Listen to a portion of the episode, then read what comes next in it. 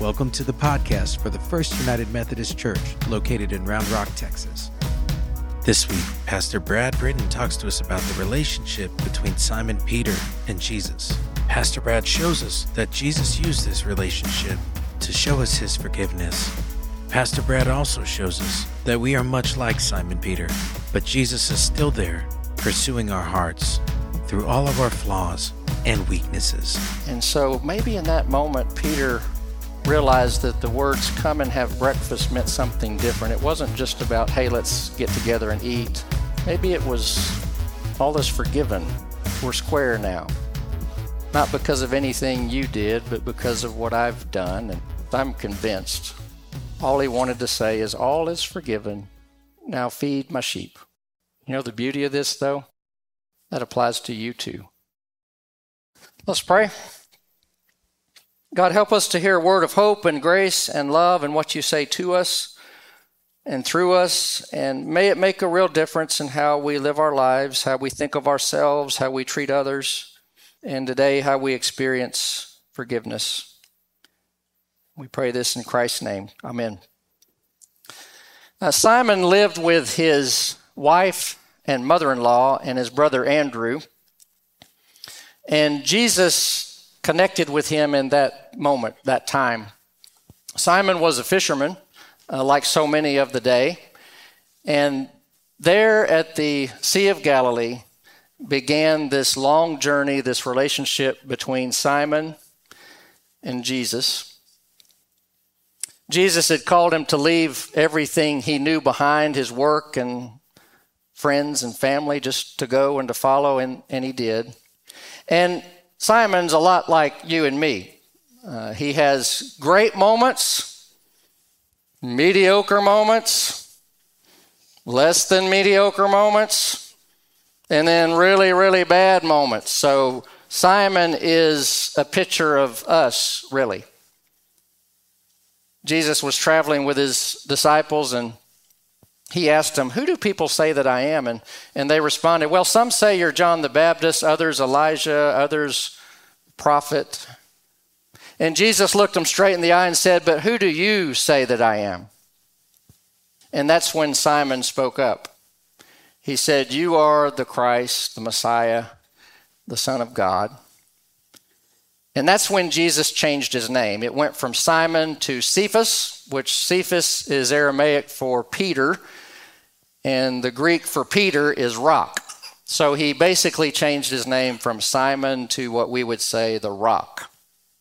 Not the wrestler, just a rock. And he said, On you I will build my church, which is fascinating because when you hear the rest of Peter's life, it is amazing that Jesus would take such a flawed person to build a church. But thank God for all of us, right?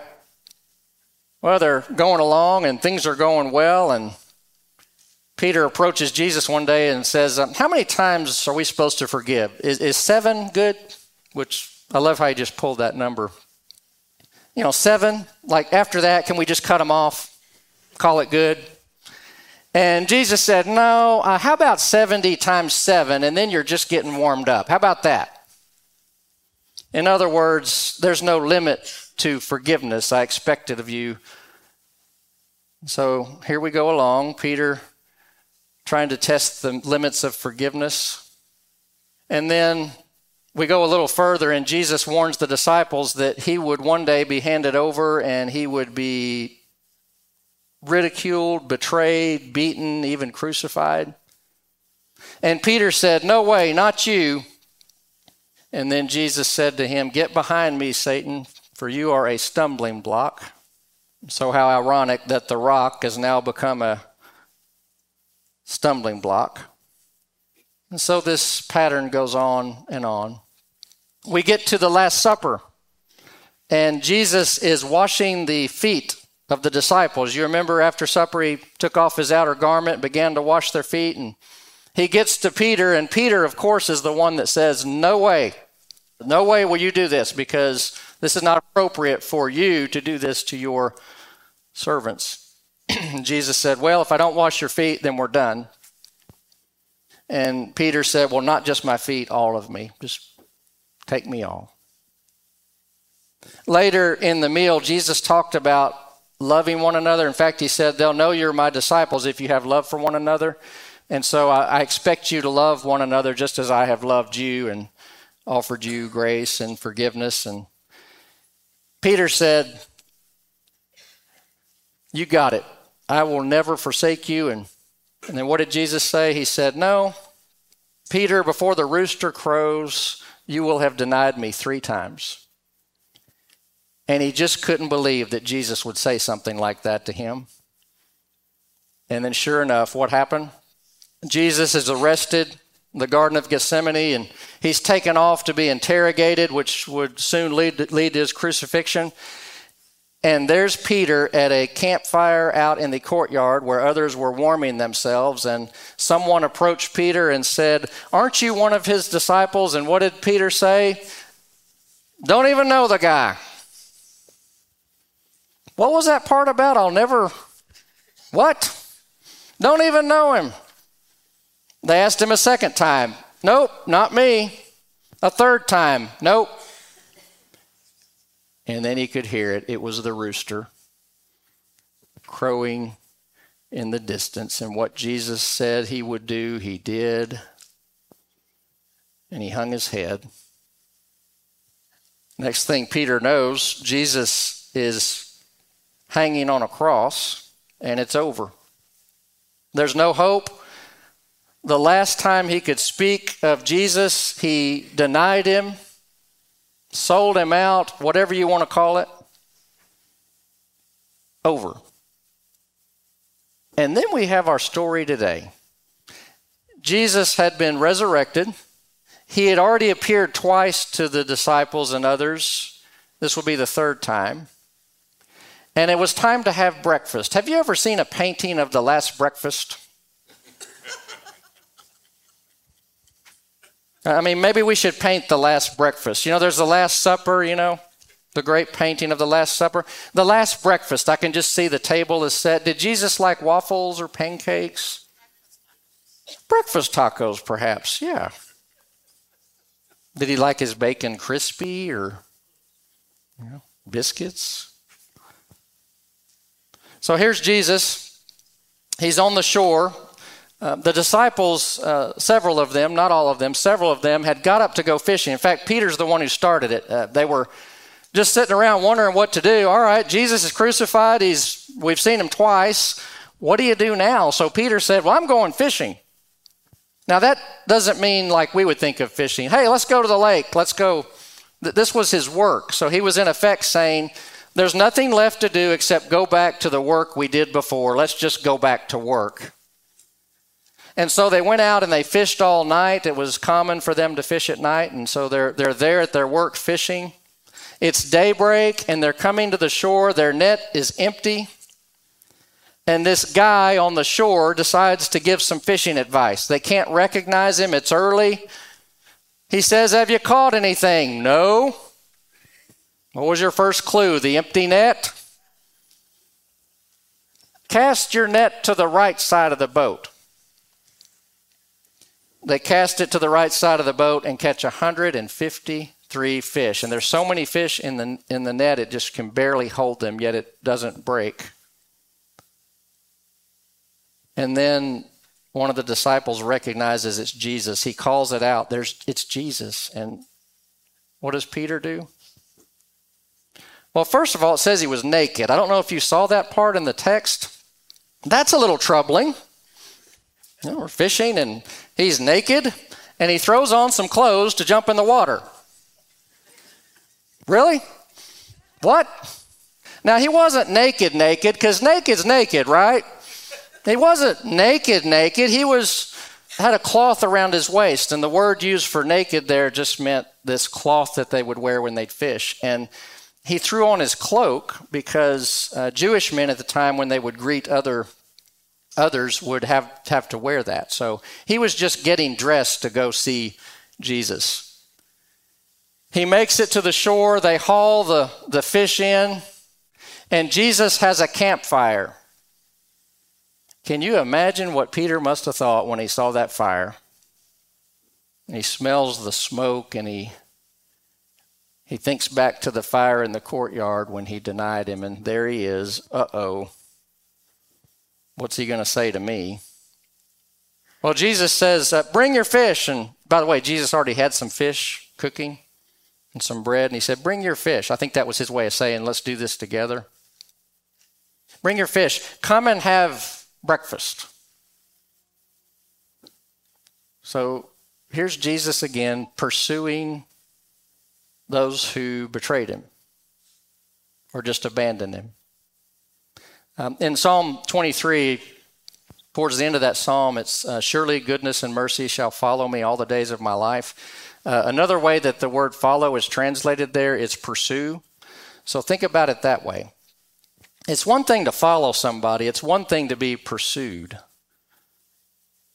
I was leaving my house the other day, driving to work, and just going out of the neighborhood, and this guy is tailgating me in the neighborhood. I'm like, really? Is it going to be that kind of a day? Get off my back, man. Pursuing me. Well, here's Jesus and God's love pursuing. Just keeps coming after them. He won't let them leave when we dropped our oldest son off to college, it was a different experience. Most people who drop off kids to college, you know, they roll out the red carpet, these universities, which they better as much as it costs, right? they roll out the red carpet. Man, we want to make you feel welcome. Come on in. We'll help you move in, right? Not at the Air Force Academy. Here's how it works there. Mom and dad were in line. You just have a backpack, literally, which was wonderful. Didn't have to move anything. had a backpack with a few things in it, and that's it. We, we're in line, we go up to the table. The cadets go to the right, parents go to the left. We get to the table, check his name. You got 30 seconds to say goodbye. So I said, goodbye. you know, we, you know, what do you do? Goodbye. Good luck.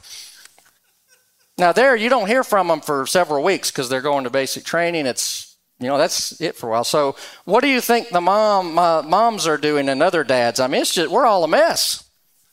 I mean, it's like ripping the band-aid. And so we do that, and so I just kind of walk off the side, and they had free donuts around the corner. there was literally, you can't make this up. There's free donuts and coffee, so I get a couple of donuts, and I'm trying to console my wife, Alicia. I walk around you know, and I said, Hey, you want a donut? And she goes, No, I don't want a donut right now.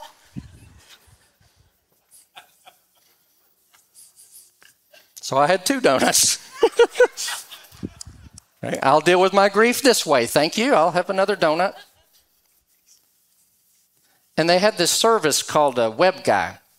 So, since you weren't going to have any communication with them, they would take photographs of them during basic and all the things they were doing, and they'd post them each night on uh, on this site. And you had to pay a little monthly fee for that. And I said, you know, I'm not paying that. We're not going to do that. Well, why would I pay? I got a picture of him in the living room. I was in the delivery room when he was born, when I almost passed out. I know what he looks like. So that next week we logged into our web guy account. and thus began this Where's Waldo exercise. Each day, can you find him? Because they're all dressed the same. They're all.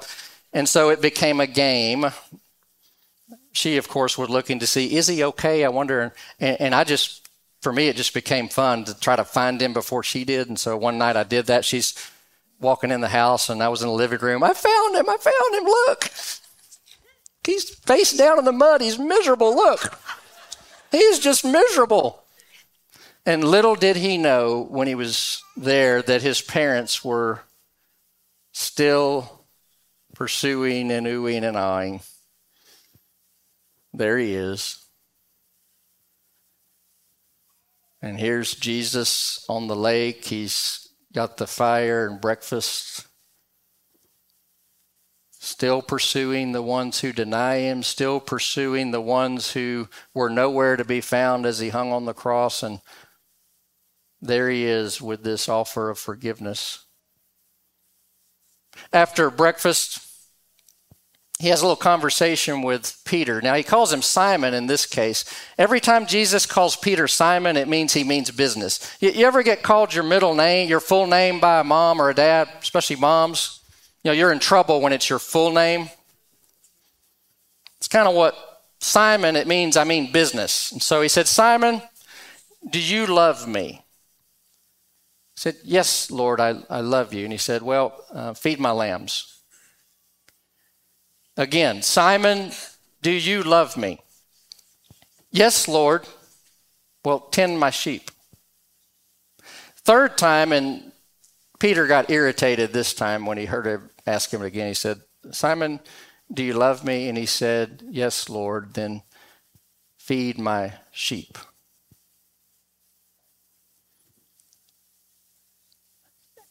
And so maybe in that moment, Peter realized that the words come and have breakfast meant something different. It wasn't just about, hey, let's get together and eat. Maybe it was all is forgiven. We're, we're square now. Not because of anything you did, but because of what I've done. And Ernest Hemingway wrote a wonderful short story called Capital of the World. It's about a father in Spain who uh, had an estranged relationship with his teenage son. Uh, it was so bad that the son ran away from home. And so, in a desperate attempt to reunite and connect with his son, he put an ad out in the paper, in the Madrid paper, and it said, Paco, meet me at Hotel Montana Tuesday noon. All is forgiven, Papa. Well, the day arrives, it's Tuesday. The dad shows up at the Hotel Montana and he gets there, and there he sees, too much to his surprise, a bunch of police policemen. You see, they had to call them in because there were 800 Pacos that showed up. 800 Pacos showed up because they read that ad and they were just hoping that their papa said, All is forgiven. I think when he said, Come and have breakfast, I'm convinced.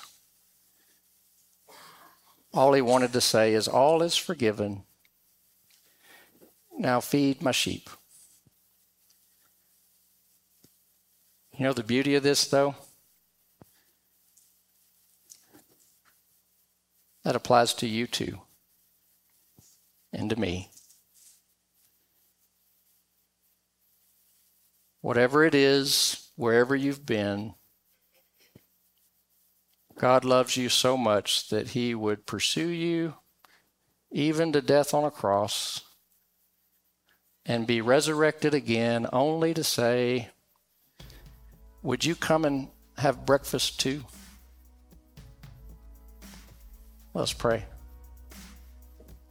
God, you are a gracious God who loves us, who forgives us, who has chosen us before we could even recognize you, let alone say yes to you.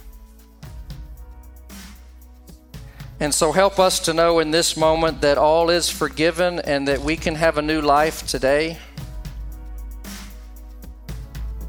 And whatever feeding your sheep looks like for us, help us to do it in our own unique way with the gifts that you've given us to serve. We pray this in Christ's name. Amen. Thanks for tuning in to this week's Sermon Series podcast from First United Methodist Church of Round Rock, Texas. For more information, you can find us online at fumc rr.org or find us on social media at FUMCRR.